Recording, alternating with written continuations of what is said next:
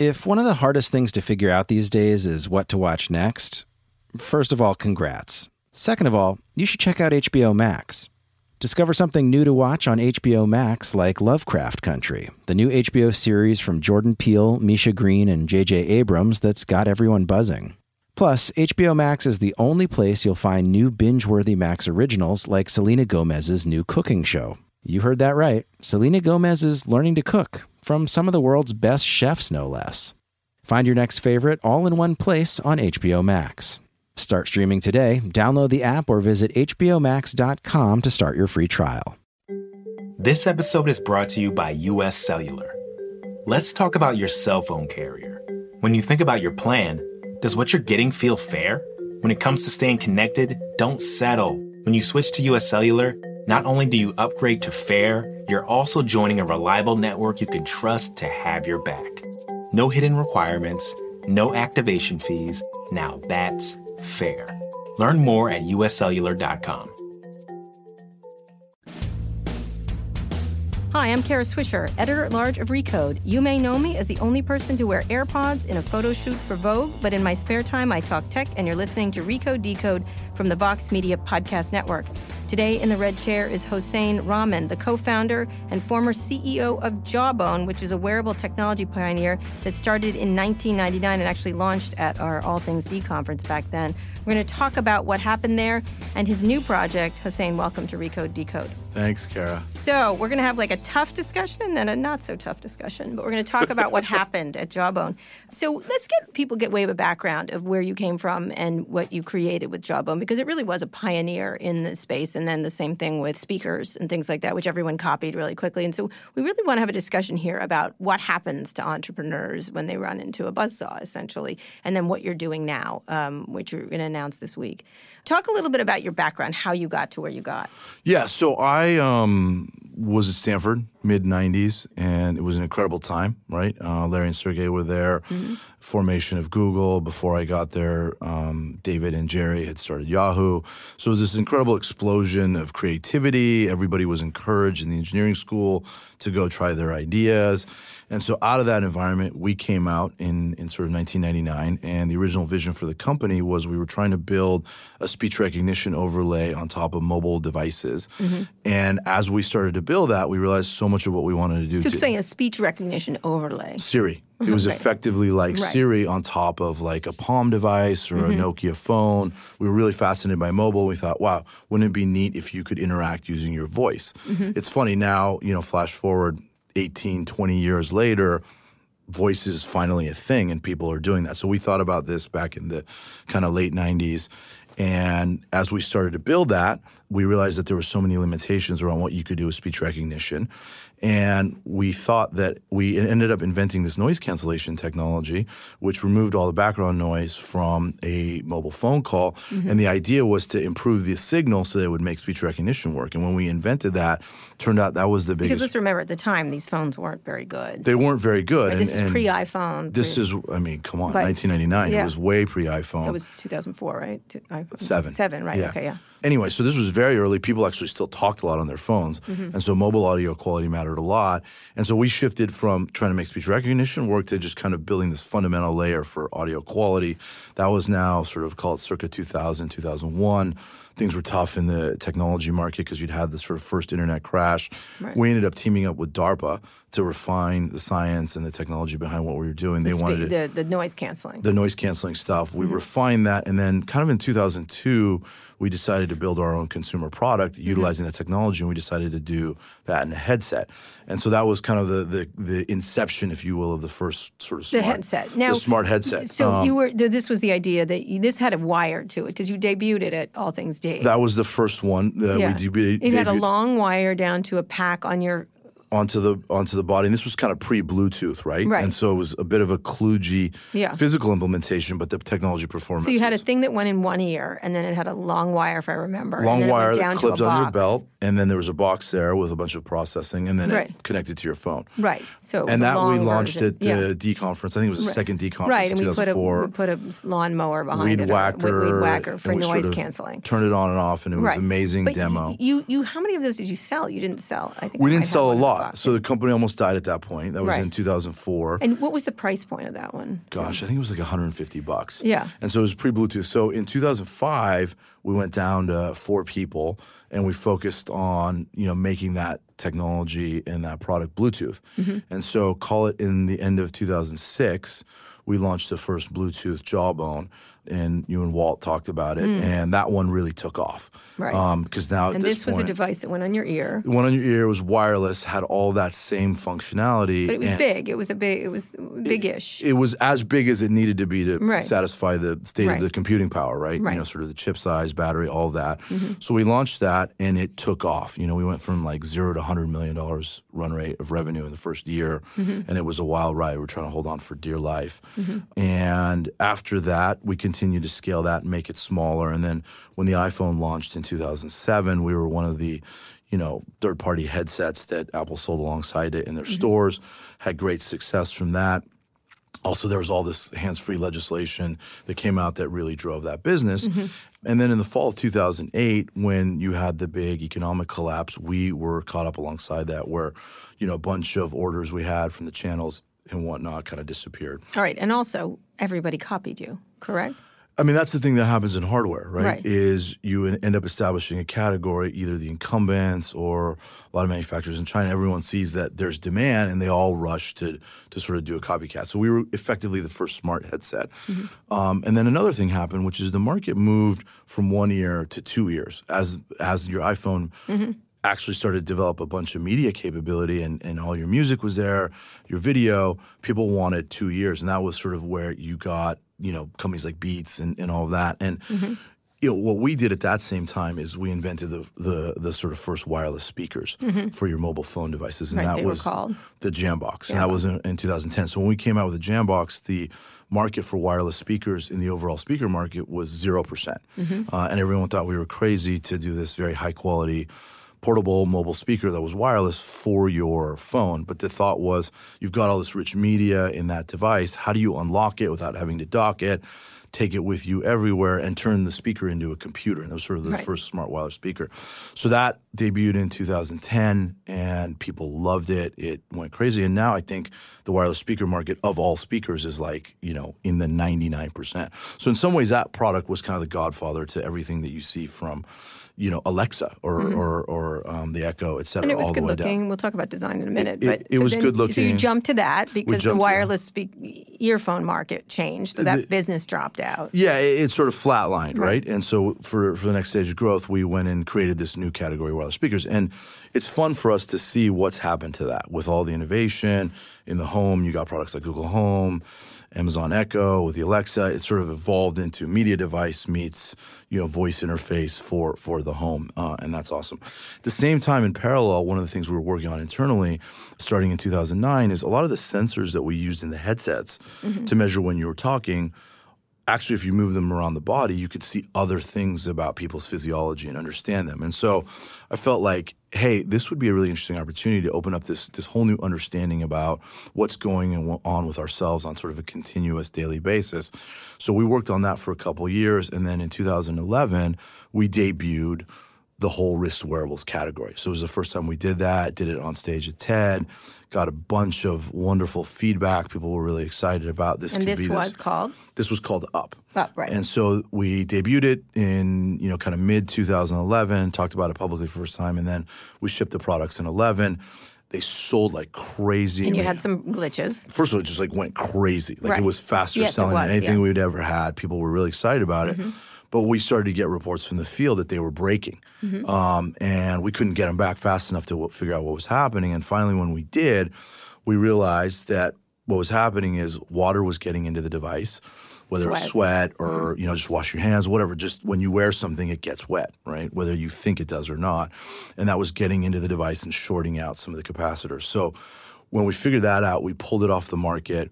We went and did this this big thing, apologized to all our customers, gave them refunds, let them keep using it, and people liked the way that we we treated that whole situation, the way we handled it. So we went back to the drawing board in 2012, fixed all those waterproofing issues, and relaunched it um, at the end of 2012, and it went vertical again from a demand perspective.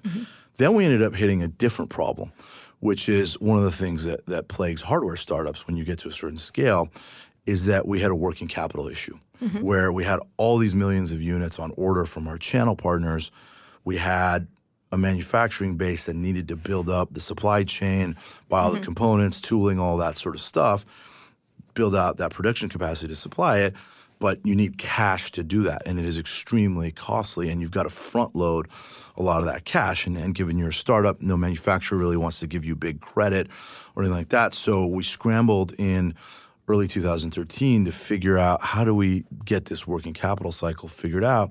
And we did a big debt deal with Fortress and Silver Lake, JP Morgan, and Wells Fargo. And that was, you know, part mez debt as well as, you know, asset-based lending facility. And it's something that, you know, a lot of technology companies don't traditionally do that much because mm-hmm. you know there aren't that many hardware startups. So you needed the cash. We needed the cash, and that's one of the things that happens with a hardware company is you've got to like if you have a successful product, you hit another wall, which is how do you fund all that growth efficiently? And equity is not the great way to do it. So the thought then was in 2013 was let's do this big debt round. We'll pull the whole thing together. It'll get momentum back in. Yes, we had great momentum and we're back ordered, but we actually needed to fulfill it, get the, the revenue machine going, and then we would go, you know, pay that debt off. So You're like a wrist Tesla, but go ahead a risk version. I feel for a lot of the scaling issues they have. I mean, mm-hmm. obviously, it's on a much smaller mm-hmm. scale um, and, and, smaller product, but it's not that dissimilar in terms of like the fundamental issues that you face, right? Um, and you're doing new things, so there's new manufacturing processes, and you want to ensure quality. It's it's complicated. So anyway, so we're, we're doing all that. That's 13, and the the idea was we'd get the momentum back through the the sort of working capital injection. Mm-hmm and then at the end of that, we would do an equity raise, which would, you know, kind of pay off some of the debt and then, you know, create the, the next wave and we'd, you know, sail off and, and do our thing. So at the end of 2013, beginning 2014, we ended up doing a deal and we had two deals on the table. And this was an this is an interesting lesson, candidly, for for all entrepreneurs. And this is where one of the big mistakes that, that we made mm-hmm. um, a, as an organization, me, you know, as, as sort of running the company, is we had two offers on the table. One was that call it, you know, two two billion ish, and then we had another one that was like you know. 3.2 to 3.5 billion dollars in, in, depending on how you sort of looked at how the deal was structured. So obviously a big delta. And we had a big split in the organization at the board level, shareholder level. Some of the folks that had come into the last round obviously wanted us to take the the larger markup. And you know, earlier folks were saying, hey, you know, we might not be ready. We're not stable enough to take such mm-hmm. a high valuation, et cetera. Ultimately, we ended up taking the larger valuation. That deal, for a variety of reasons, didn't work, mm-hmm. and it and it broke apart. So we right. didn't that actually. That was the one with uh, who was the big funder there? The lead on the financing was Rizvi Traverse. Right. And so, again, for a variety of reasons, like the financing broke, we never actually completed it. And that put us into a tailspin, right, in 2014 because we had a capital intensive business. Uh, you know, with all these things, there's maybe a thousand reasons and ultimately none. Give me two, Jose. Um, so look, there's so many things that went wrong. One of the things was that the capital that we were expecting to get didn't all show up. Right. Um, giving it to you in pieces, correct? It wasn't that they were giving it to us in pieces. There was a sort of a syndication model. Mm-hmm. And I think there was misunderstanding on how the timing and how that all process would work. Um, and I think there was just, you know, again, it, it, happened in the past. And it's, it's one of the things at the time we were all very frustrated. Um, and I think there was a lot of anger on on all sides of the mm-hmm. equation, but it broke. It didn't happen.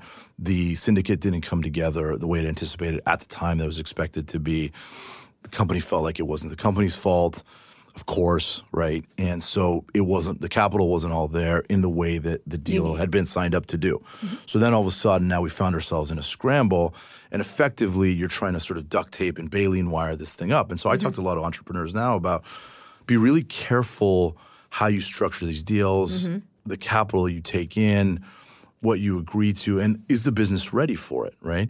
Because when you raise money at those kinds of prices, it's really hard to move and recover and sort of be nimble. You've got a big scale organization. Just things get really, really complicated. So what ended up happening is when that financing broke, we all, the management team, had to go out of the building to go raise capital and try to hold things together. And that's when you started, you know, a lot of things started to crack. Like if we're not in the building, there's not direction. You know, our product execution suffered, our in market execution suffered Obviously, a lot of our competitors surged at the time and started to catch us in the Mm-hmm. various markets in, in terms of market share. Fitbit and others. Fitbit and others, even in the speaker space. I mean, you know, so we in a lot of these spaces we had you know 80 percent market share, but as these things evolved, like people start to chip away from you.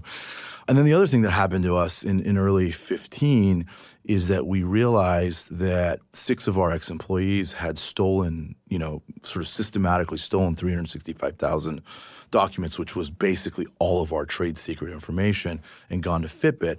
So then we got into this like very expensive legal battle to protect ourselves.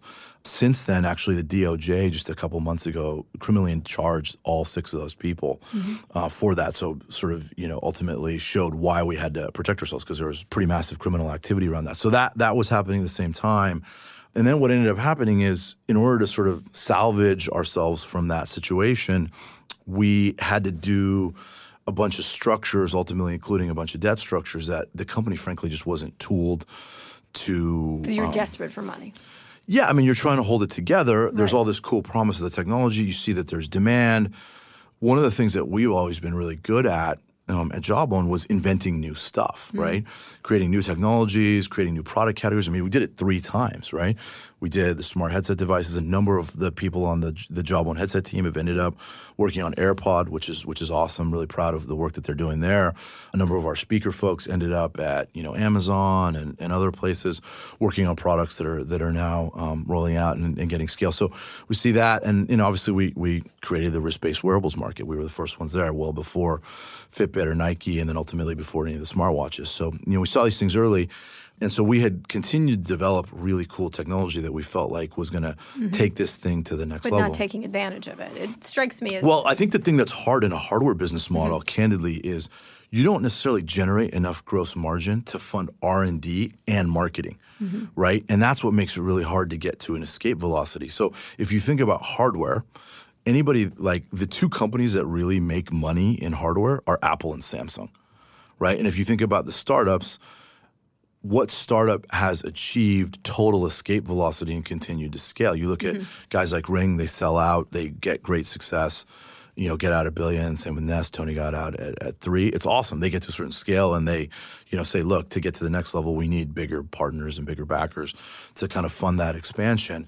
And, and if you look at companies like Fitbit or GoPro, they do put a lot of what they get in margin into marketing and they build brands and you know they're spending $100 million Right. a quarter for TV advertising but one's and doing stuff. better than the other. Obviously, GoPro is, has been in distress for a while. Um, you know, Fitbit has its challenges, Yes, right? too, it, tra- yeah. Mm-hmm. it trades at a fraction of its, I think, revenue multiple, right? So- but but the point is, is like, but they didn't make all the R and D investments, and Mm-hmm. so what we were doing is putting a lot of our capital into R and D investments and funding inventory and trying to scale, not so much on marketing, right? And so, And, and you're running around persistently looking for funding. And, yeah, and it's sort it's of, a tough way to live, well, right? it's also you're you're always selling. You're like a, a bit of a PT Barnum in that. Like it's going to work. It's going to work. We have these great ideas. yeah, and and you know, we believed it, Mm-hmm. I didn't say you didn't believe it. I'm saying, it's, but you're constantly hawking the future, essentially. This time, when you're raising capital, in general, yeah, when you're doing this, because you're going from one to the other and losing the previous business. You know, here you started with the earphones, and then people caught up.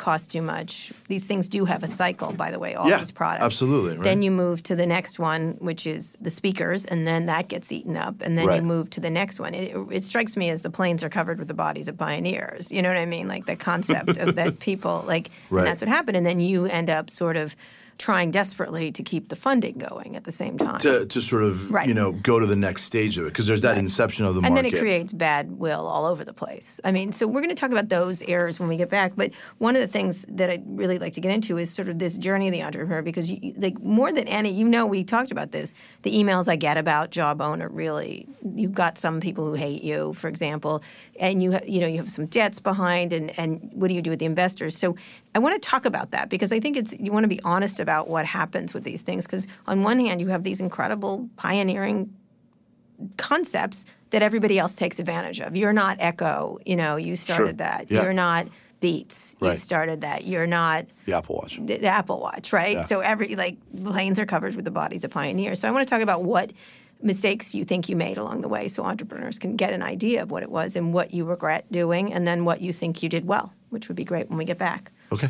We're here with Hosain Rahman. He is the is, is it Jawbone still or Jawbone Health? We're going to talk about your new. There's Jawbone a new Health. thing where I promise I'm going to get you to talk to your newest newest thing uh, when we get back after we take a quick break. Searching for what to stream next? HBO Max is where all of HBO meets the greatest collection of movies, shows, and Max originals for everyone in the family. Discover something fresh to watch with new HBO series like Lovecraft Country from Jordan Peele, Misha Green, and J.J. Abrams, or The Undoing, starring Nicole Kidman and Hugh Grant. You can also jump into a new Max original like Selena Gomez's new cooking show, Selena and Chef, or The Flight Attendant, a dark new comedic thriller starring Kaley Cuoco. Ridley Scott's even producing a new series called Raised by Wolves. Whether you want to rewatch classic favorites or finally get into that show your friends have recommended a thousand times, HBO Max has something for everyone.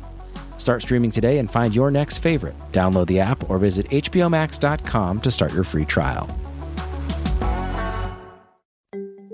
If you're an early adopter, you get that your devices and your connections need to be fast and help make your life better. But you might be forgetting one thing tech should be fair too. Fairness isn't a new idea, but it is to wireless. That's where US Cellular comes in. At US Cellular, people come first. And that means a fast, reliable connection with no hidden requirements and no activation fees. They'll even pay you back for unused data. When you upgrade to US Cellular, you upgrade to fair. Learn more at uscellular.com. We're here with Hosain Rahman. He is the co-founder of Jawbone, which was a ground, it has been a groundbreaking hardware company in Silicon Valley. There's not very many hardware companies in Silicon Valley. There's very few, and most of them hit the rocks. Yeah. And you've hit a lot of rocks. So let's talk about those. Yes. So you, you talked about this idea of creating all these amazing things, and you really did. You kept coming up with something. You, you were heavy in design. You made things very beautiful. It was very Apple-esque in a lot of ways, even more so. Mean, more stylish, more colorful. The earphones were beautiful. The Fitbits kept changing to look like. Remember one time you said they're going to look like jewelry. Yep. Um, you were trying to add features onto all of them. You had to deal with it. Was it Amex at one point to Uh, payments? we had to deal with Amex. Yeah, you were trying. We were doing wearable payments. yeah. Right, wearable payments. Early. You know, very early. And first, per- I think you're the first one I heard talking about. We were the first people to do it. Yeah. And, and, you know, there was issues there. There weren't terminals ready to Right. accept the payments. They Right. weren't enough places. It was sort Right, of new but behavior. you were Yeah. you were talking about it before that was. We saw it. You saw it. We yeah, saw it early. Right, exactly. So, um, but along the way, you raised how much total?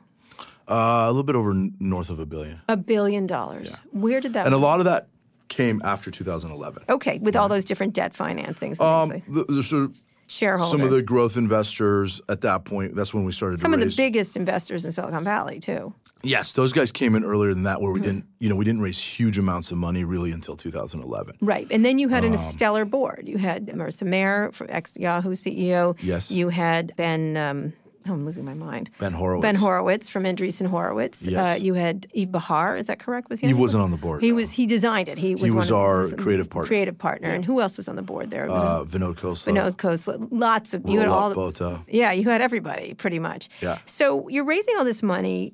I sound like an idiot, but where, where did the billion dollars go? Well, so a lot of it came after 2011. Right. And that's Okay. when the business was scaling. And, and you know, uh, we never shared our revenue numbers, but we were doing, you know, several hundred million dollars at a time. I think at our peak, we got to almost like a five, six hundred million dollar yeah. Mm-hmm. of, of revenue to us, right? Five, six hundred million dollar run rate, you know, sort of um, to Jawbone, which means that we produce billions of dollars in revenue for our channel partners Mm-hmm. like Best Buy and Apple and Amazon and all carriers and all those guys. So, you know, the franchises were successful from a revenue perspective to our partners. Mm-hmm. As I said, I, I think that the challenge with with hardware for us is like we put all that design content into it. We put all of that new technology into it. And it's hard as a hardware startup, you don't generate enough margin to really like, you know, somebody told me the other day Apple spent like nine hundred billion dollars on tooling for the Apple Watch. Mm-hmm. Sorry, nine hundred million dollars, not nine hundred million. Billion. That's what I was Yeah, thinking. I that was like, a lot. a lot. Yeah. no, nine hundred Everybody million. should have one on their wrist if they have that much money. Even 900 million is a lot Yeah. Mm-hmm. for tooling, I can tell you. Uh, as someone who's built a lot of devices. I mean, we shipped about, call it 40 million ish devices Mm-hmm. um, over time in the different categories. So a good amount. But, you know, the challenge is like, how do you as a startup, like, build for that kind of scale? The automation, the supply chain efficiencies you get, And then you glitches and things like that. And you that. get glitches, you don't have like room for error to, Right. to sort of, you know, go fix that stuff. So, you know, what takes up a lot of the cash is the working capital cycle. you're trying to scale R&D, right? Because you've got to build the next thing. And in all these things, you're only as good as your next device Mm-hmm. or your next product. And, you know, look, as we evolved and as the devices got smarter and as they became more connected, we added a lot more software content to it. Mm-hmm. Like in the early days, a lot of our software team was, you know, machine learning algorithms, digital signal processing.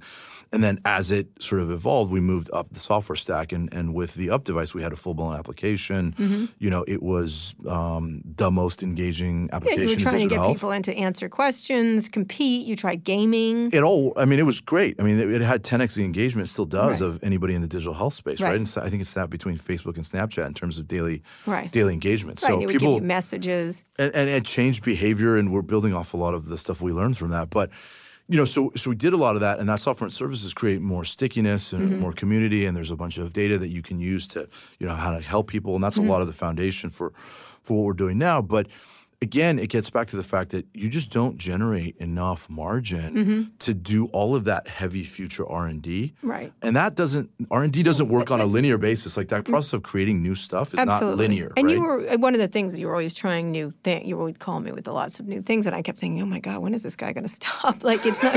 It's not. It's like jumping from lily pad to lily pad. It felt like. But let's talk about the problems of that. You obviously. Where did the billion dollars? Let's start with the money. Where did the money go? So look, a lot of it went to fund the R and D Mm-hmm. and the creation of new technology. A lot of it went to working capital Mm-hmm. um, to fund inventory and, and that scaling. And a lot of it went to you know whatever was left. We funded the operation and people as well as um, and again we weren't able to generate enough margin. And there was lots of arguments at a board level, which is, are we putting too much energy into the design side?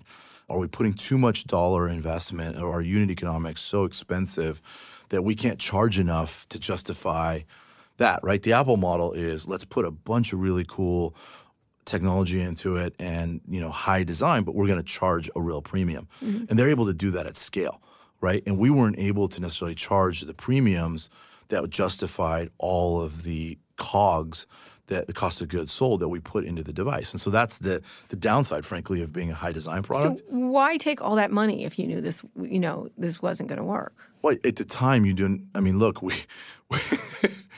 We didn't take money thinking Right. it wasn't going to work. No, I get that. I get mean, we, that. we uh, When I- took we took look, we created the smart headset space. Right. We thought that was going to continue. It's very hard to predict Right. Mm-hmm. when these things flatline, as you know. And then, do you have the Except that R&D they pi- always flatline. That's They always do. They- At some point, they asymptote, right? Right.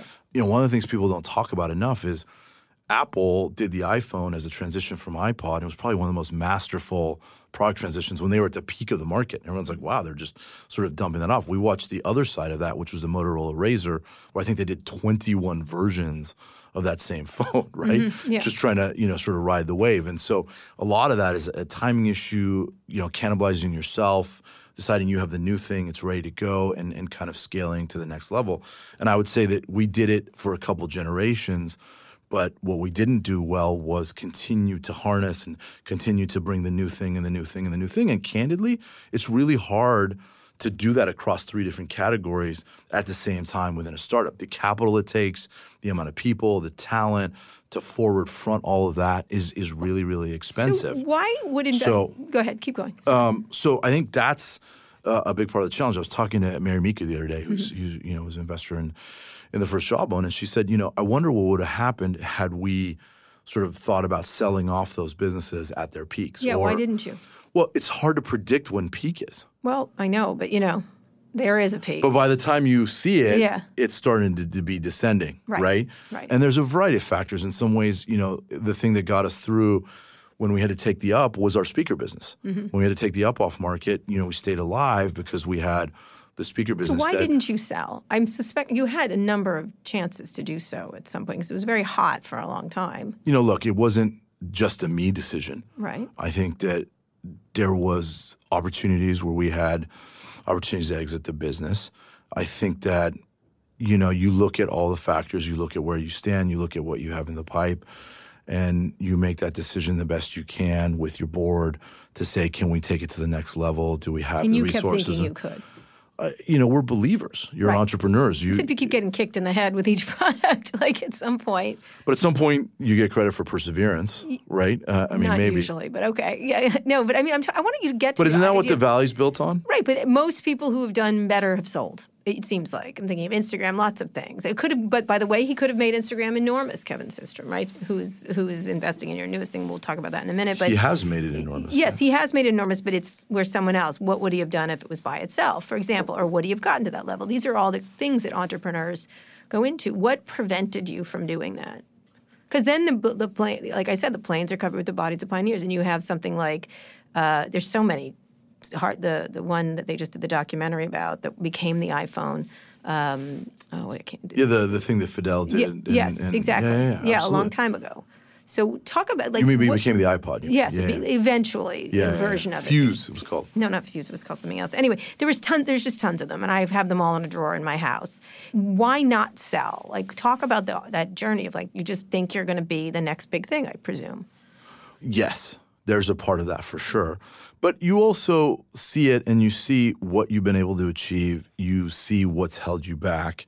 And, you know, part of being that pioneer and that creator is thinking that you can push through those walls, mm-hmm. right? I'll give you a great example. When we were doing wireless speakers, when we invented that space, there were a lot of people who told us that we were crazy to do it, mm-hmm. right? That, you know, going into the speaker space, there were so many dead bodies, big brands, you know, a lot of channel pressure. It just wasn't mm-hmm. like a great category. Right. Um, but we did it and we transformed it right? And i find that process of creating new things extremely rewarding. It's mm-hmm. tough. There's a lot of fights and you're pushing and you're trying new things. There's no playbook mm-hmm. established but that process is you know if you're a creator that's what you live for Right. right? And the opportunity to do it and for people to value what you bring to their lives. And like look i had and i've had so many incredible experiences with the products that we've built and people loving them right? I had i had somebody come up to me at a party once that i'd never met who said i feel like you were there for the birth of my child. And i mm-hmm. was like what do you mean? Mm-hmm. And they said well i had one job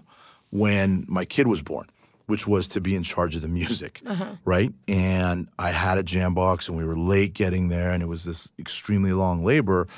And having that jam box there and playing the the list of music that my wife wanted, the hope. with- no, but like it was a touching thing, Right. Right, to sort of hear that that played a role in this like significant moment in someone's but lives. In, in being creative and creating things, Yeah. you also leave behind a lot of anger. Like, right? I mean, you were aware of that. We've talked about it extensively. I used to get emails from employees. I think they were employees who were unhappy with you.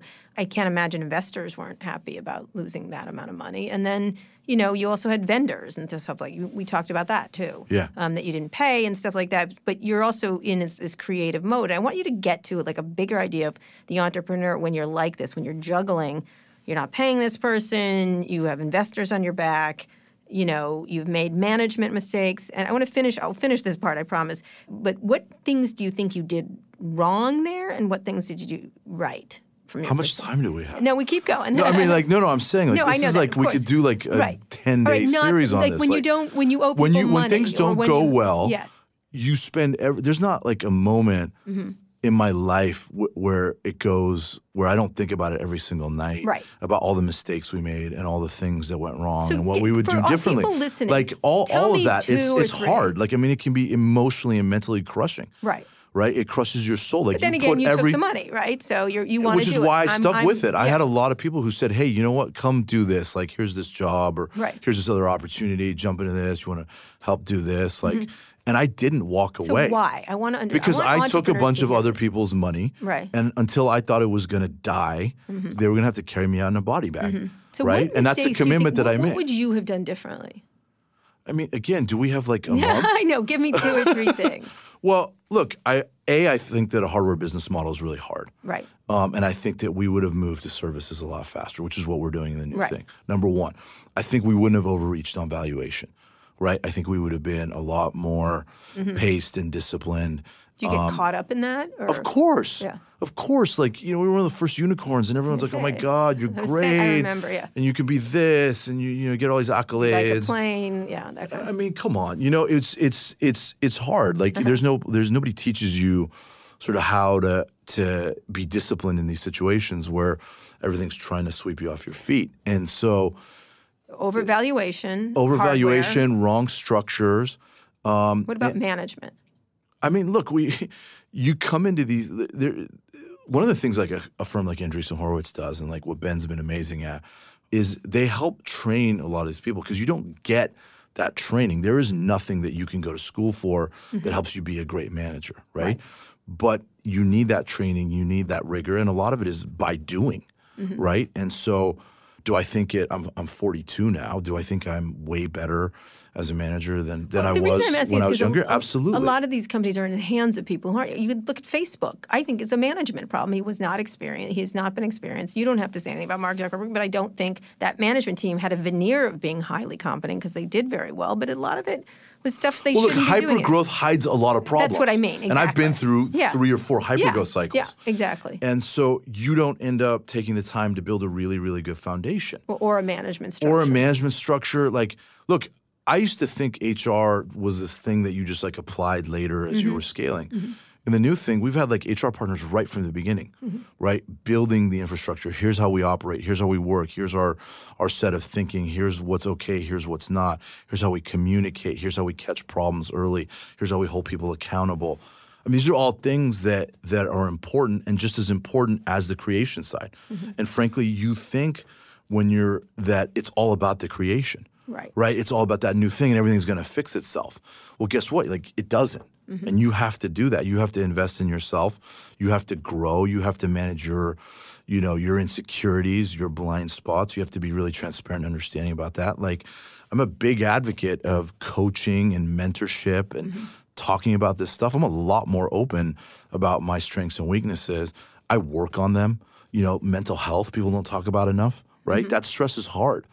And it's wonderful when everyone's saying good things. And the level, and look, what you realize in these things is all the credit is, is sometimes overplaced and all of the blame is sometimes overplaced, mm-hmm. both sides, right?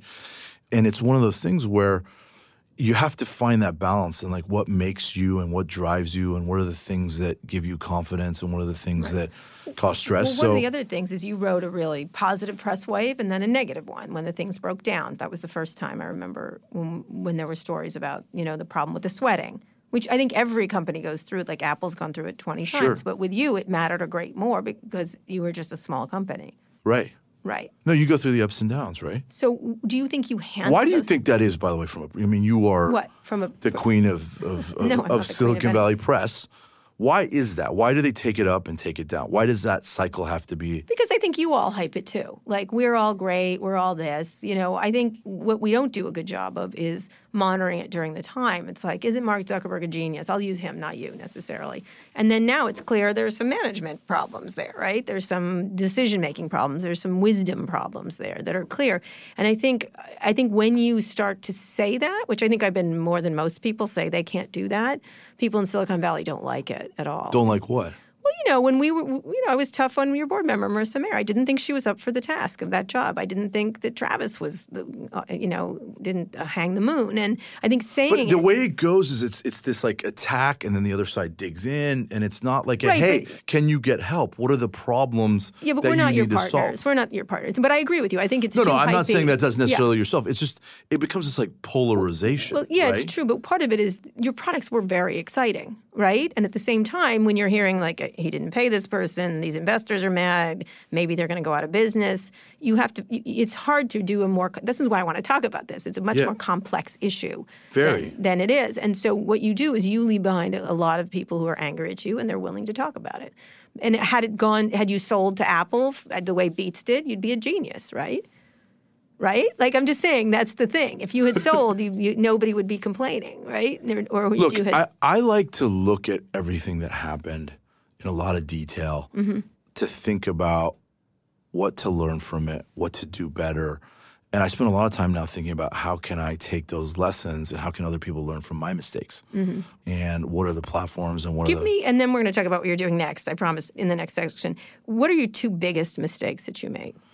I think we absolutely overreached on, you know, sort of valuations and and and picking the wrong partners and end up agreeing to structures that just weren't right for us. And I think we probably should have taken a step back, slowed down, rebuilt, built a solid foundation that was sort of better to scale from and gone slower. And I think there's a lot of pressure to move quickly, to grow faster.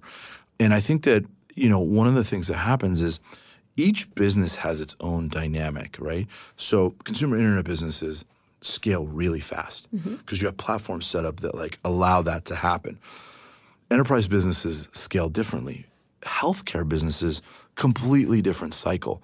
Pharma businesses, biotech, different cycle completely, right? Hardware, different cycle. So I think that there needs to be more rational discussions of like what are reasonable growth rates. But when you have an environment where some things are, are growing really, really fast, mm-hmm. everybody gets caught up in that. And you're like, oh, no, no, I need I to be there too. Get, I think you all get licked up and down. And then it, uh, it, it, ends up in the worst way in a Theranos situation where there's actual fraud going on and, and a lot of hyping. But there, she's a version of everybody else. Do you know what I mean? Just taking it too far, taking it too far. I think she's a version too salesy too everything's going to be fine too positive. Like I hate to say that, but it's too positive. It's like it's a balance, right? Because you have to be extremely brutally honest mm-hmm. when you look in the mirror and when you look at your organization. But y'all aren't. I don't. But then no. But I think I think everybody is in the dark.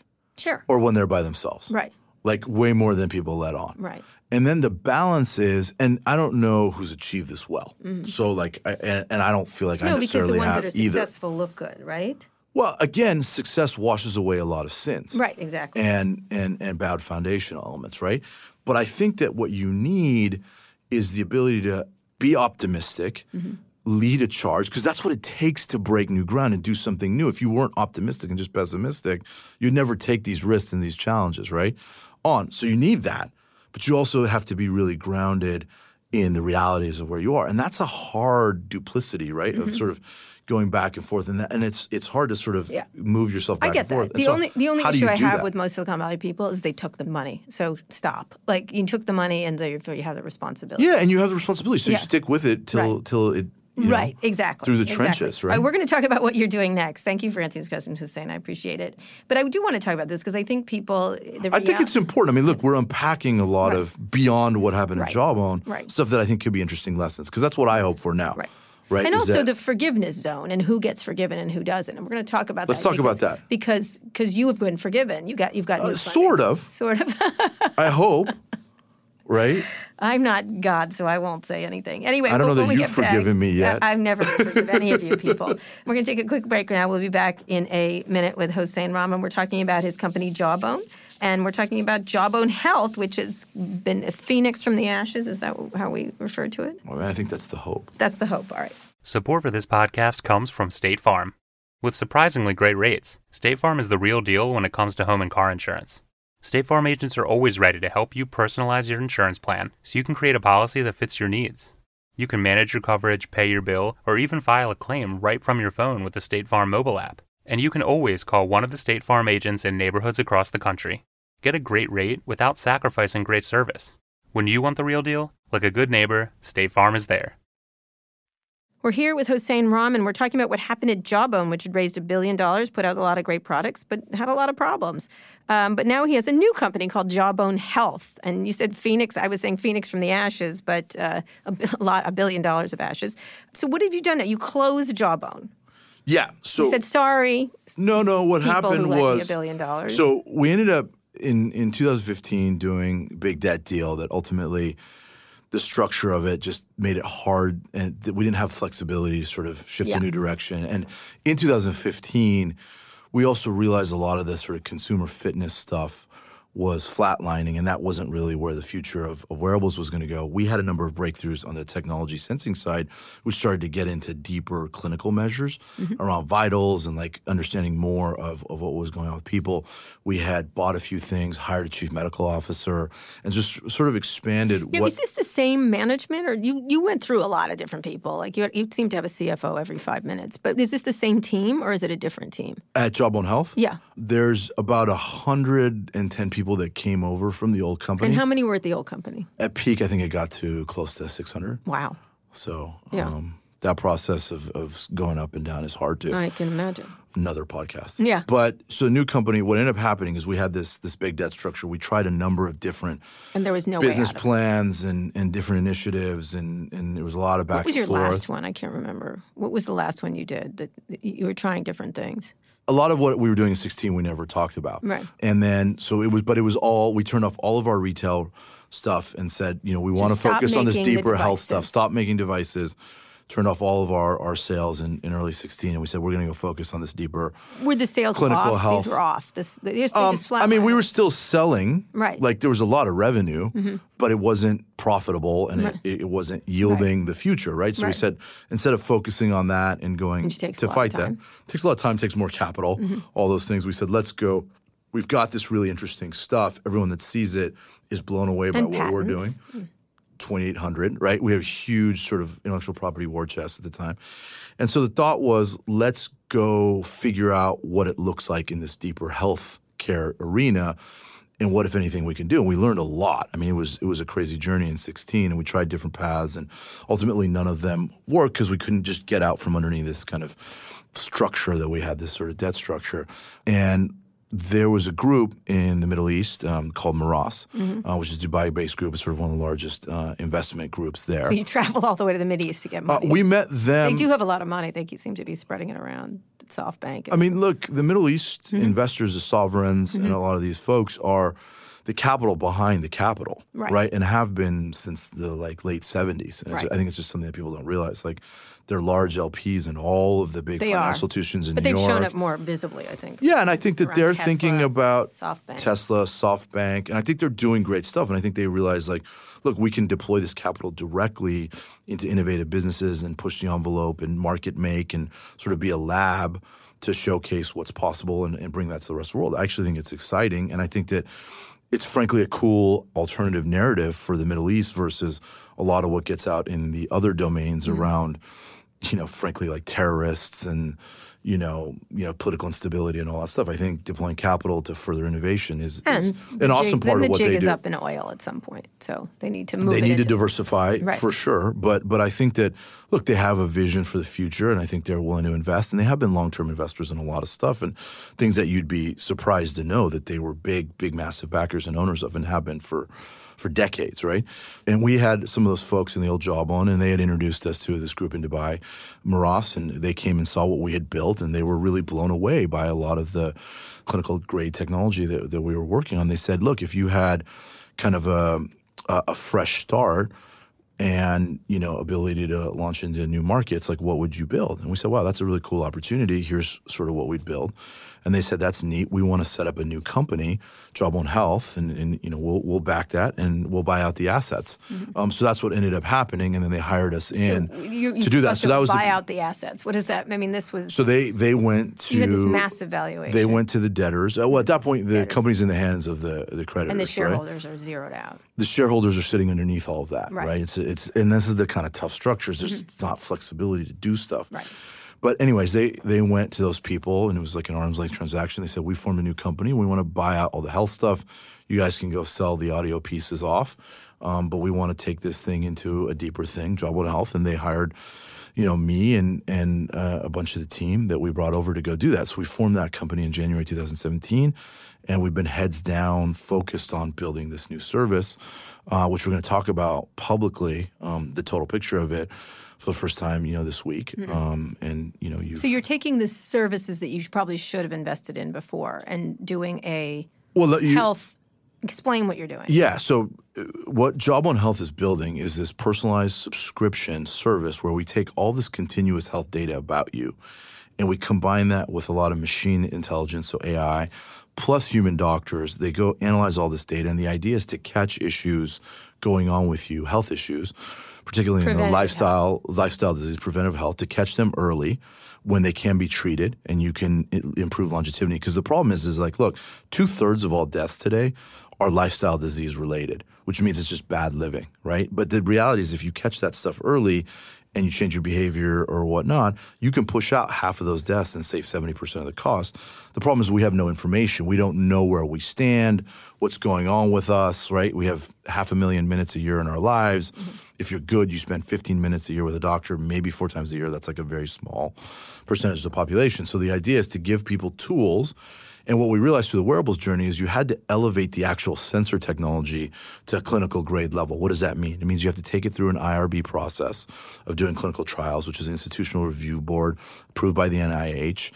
everybody, you know, the big institutions like Mayo and, and you're Stanford. be publishing these studies. We already started to. So mm-hmm. a couple weeks ago, a few weeks ago, we published um, at the Deep Learning Conference, the KDD conference in, in, London. We published a lot of our deep learning stuff around atrial fibrillation, for example. It's the thing that Apple announced. Uh, we've got fantastic results there, four nines on positive predictive value, which means that we're 99% accurate at, at predicting that. That's something we did at UCSF. That has been accepted as in the American Heart Association, so we're going to publish there. So it's a very different model where you do this stuff, you publish it, third parties, and the idea of the clinical trials is you have third parties running this data, you correlate it to ground truth against known standards like FDA or other, you know, certification bodies. And then you go correlate all of that and it's then proven out clinically, empirically, in published data that it works. You take all that information. So now you know you have really accurate stuff and you go run a bunch of machine intelligence mm-hmm. on that. And then you have humans look at that right. and, and make then, so determinations. To, right. And then it goes to your doctor and insurance company. The privacy um, implications, obviously. It, it, so the whole thing is an encapsulated service where we have, we, we grab the data off we analyze it. You have a doctor in the system that and analyzes there's it. Startups like there's a whole bunch they, of startups that are trying. There's people doing different pieces. Kardia, no, there's all no kinds. one's pulled the whole thing together. Right. And we're looking at a series of different lifestyle diseases. We have the continuous monitoring piece. We Which will, is a device. You're going to be having another device, right? But the device is is free with the service, so right. it's not like a hardware business. So it's model. not a hardware. It's so, a it's you monthly will have a device model. your own. Will you build into other devices? We like, have a device on our own. We did that because we needed to show what was possible. Mm-hmm. The plan is to let other people build like on Apple, our sensor technology. Well, they're doing their own thing. Well, we're actually going to integrate Apple Watches because now that they've gone to a clinical grade level, we can use that information. Mm-hmm. So if you will never build a smartwatch, for example, right? That's that's Apple's doing a great job of that. So you know our device is to showcase what's possible, and the idea is to let other people build on our sensor technology because we've proven that it's clinical grade. But you will have a device once again, but you will you'll give it away. You we're will. giving it away, right. and then ultimately there'll be other people's devices. Right. So you so this group in Dubai bought out the investors. They bought the assets in the health domain in of the, health the old Jawbone. Which is not unlike, say, Slack was a game company that lost all kinds of money, and then they pulled Slack out of it. That I don't know what the what Slack restructuring yeah. was. Yeah. yeah, but so it's a restructuring. So the shareholders in the old Jawbone gone. So what ended up happening when the new company was created, ultimately there was no plan for the old company, so they sold off the audio assets. I think whatever proceeds went to the debtors, and then they um, shut that down. Right. So zero. Um, no, they got. I mean, they they got some stuff. There was a litigation with Fitbit and mm-hmm. a bunch of those other things that were assets in the old company, and then that all got sold off. Mm-hmm. Um, it wasn't a return of capital right. um, to debtors, and it didn't cross the the debt, so that shareholders got paid back. Yeah. And then you know we've been focused on. And you've created. You have new investors. Are the old investors still investing with you? Uh, some. Some. Some have gotten back in. and then you've got a bunch of angel investors. Correct? So You've primarily, it's been it's, it's been funded by this this Dubai organization. Mm-hmm. Um, and this is how much did you raise? We haven't been saying. Okay. But it's enough to you know fund the operation, get us to clinical trials, and get going. And tens then, of millions of dollars. I understand. You don't have to answer. Anyway, it's tens um, of millions of dollars. All right, but um, it's, it's, to it's to get the and then a- alongside Dubai, a number of folks came in as well. Right, and um, it's also some of our old investors. You're also using. Well, so the whole I was as I was explaining it. Right. The whole thing. So I, I went to see Mark Benioff about what we were doing, and I showed him this whole thing where we're grabbing all this data, continuously monitoring He us. says, "I have a cloud." Well, Don't it's interesting. They've built this health cloud solution. Mm-hmm. And he said, look, we can power this whole part of what you're doing where all of our data plus your health record, it's all Mm-hmm. HIPAA compliant. Doctors can get in there and manage the patients, message them. So we were building that and we saw what Health Cloud had done. We said, great, let's let's use that to power our platform. And it's and Health Cloud has become this like great tool for us where you have all the HIPAA compliance, so the data is like super protected. You have um, all of the electronic health record integrated. You have all of our lifestyle context. So doctors in our system can look at all of this information you're- and make determinations You're and they take care of you. now. The service and the service and is part that cost? automated. What is it? How are you going to make? There's going to be a monthly subscription fee that ranges up monitors for, your health, and then that's say remote monitoring. companies would like. yeah, and so look in our clinical trials. this is what other people. This One one third of the people that went through our clinical trials in the U.S. found a disease, a major one that they didn't know they had before. Mm-hmm. It was shocking to us. In our international trials, we had crazy results. Like sixty percent of the people nearly that went through it didn't know that they had high blood pressure. Thirty percent didn't know they had full blown diabetes. I mean, crazy stuff. And so you catch it early. Mm-hmm. We had built out a whole you know, kind of proprietary automated behavior change system in the in the original smart coach. Yeah. Yeah. Well, it's suggestions that moved your behavior. Right. And we scrubbed that should with sleep eight hours. This that. well, it was way beyond that. It was sort of personalized, and it was like tools to coach you and, and Mm-hmm. I remember and it was do that. irritating. But go ahead. Um, look, it worked at scale. Over 13 million users, the results were staggering. No, I get it. I Um, agree. And so combining that, I, I don't even like when Apple Watch tells me to get up, but I don't. That's why I don't. well, you don't like anymore. people telling you to No, no, no, that's true. That's a fair point. Um, It's another entrepreneurial trait, Yeah. Kara. no, so look, you combine all that machine automation with this early detection, and like the results have been staggering Mm-hmm. in terms of what we've been able to catch people. And the whole notion is catch it early when you can treat it. It saves a bunch of money for your company, for your insurance, for All your right, let me government. say again. Whatever. Great early idea, but lots of people are in this space. There's nobody who's doing the entire service stack. Okay. There's different people who've done. There's a lot of people gonna get. it. Apple's doing great devices. We're going to integrate with those devices. There's people, and I can explain to you. Kardia, there's color, there's all kinds. There's Color is a partner. Yeah, okay, Right? right. Um, so we, we integrate the genetic data. There's different people who've tried to do AI, but when you have the continuous raw information, that lets you build better models. Some people are doing the human component, but not the human component combined with the automated component. So it's the entire stack. Right. And what's cool is that Health Cloud allows us to pull it all together and allows doctors and healthcare professionals to be to Right. make smarter decisions. So you've pulled out the choice bit from all these different devices, like the choice bit, which is this service, correct? Because that was part of your up device. the service so on the up device we had an application Right. that we ran that Right, did all this stuff automated right. so we've built the new one off of the foundations that we learned from that but we've added in all this human doctors and this whole new service that we built is completely new from Mm-hmm. And scratch what's it called? For now the, the company's called Jawbone Health we haven't announced the, And the name of the service. And then yet this software could be available on your device or other people's. It can be. It's a system. It's a system. it's a so we will use other wearables. system. The reason we made our own wearables is so that we had really accurate Right, data. I got that. I got that. Right. So let's finish up talking about. So it's debuting this week, and then you will roll it out to people in variety of ways. Correct. We've already started to roll that out, Right. sort of so in form of individuals clinical can buy it, or companies will do it, or insurance companies will recommend it. All the which, above. and there's a lot of these. Like I said, All the above. What is your worry right now? You've certainly raised significantly less money, so that's not. You don't have to deal with a device or people sweating on it, or yeah, no, and the, the Chinese uh, coming in and copying it. I worry about you know people execution, you know making sure it's tight. All the ingredients that we have for this service have been proven now. It's very different from you know you build a device, you put it on a package, Right. on a boat, put it on a shelf, hold your breath. Is it going to sell?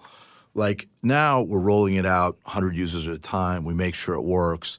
Are we achieving it? Then we get the next set, and then the next set. So it's a different kind of scalar model. It's slower, but it's a lot more foundationally sound. So we're really excited because now we've gotten to a point where it's clinically validated. We have third party results. We're publishing all that data.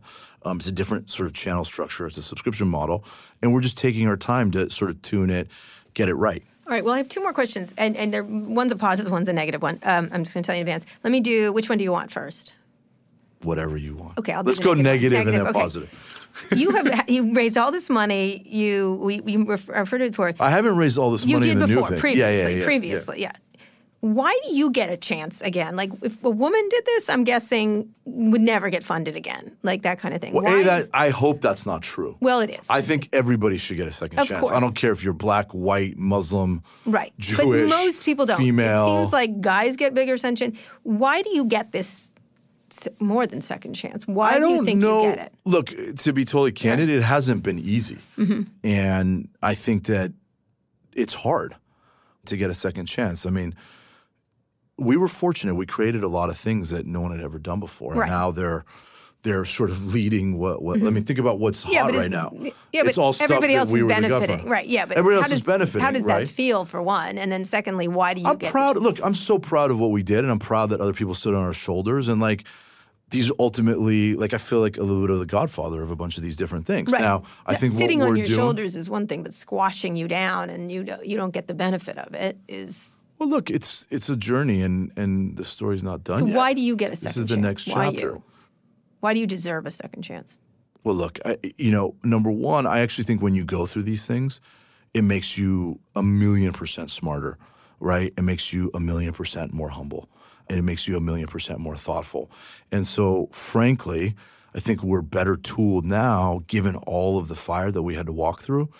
Um, it was not easy, Kara. A lot of people were just like, No. walk away, go Yeah. do something else. Like it would Right. have been a lot easier, right? And also, but we stuck with Hosain, you're an asshole. How dare you? You know what I mean? Like that- Totally. right. And you know me. I mean, Right. I'm using you as a proxy for all of Silicon Valley. I'm sorry to do that, but sometimes it's like, why should we give? I can of- handle it. Okay, I can why handle it. We, why should we give it. all you people a second chance? Why, why? You know what I mean? You've broken a lot of stuff. Like, I'm not giving you the Facebook responsibility. You didn't break democracy, but wh- why should we give Silicon? that's a Valley? hard right burden now. to There's carry. a tech clash.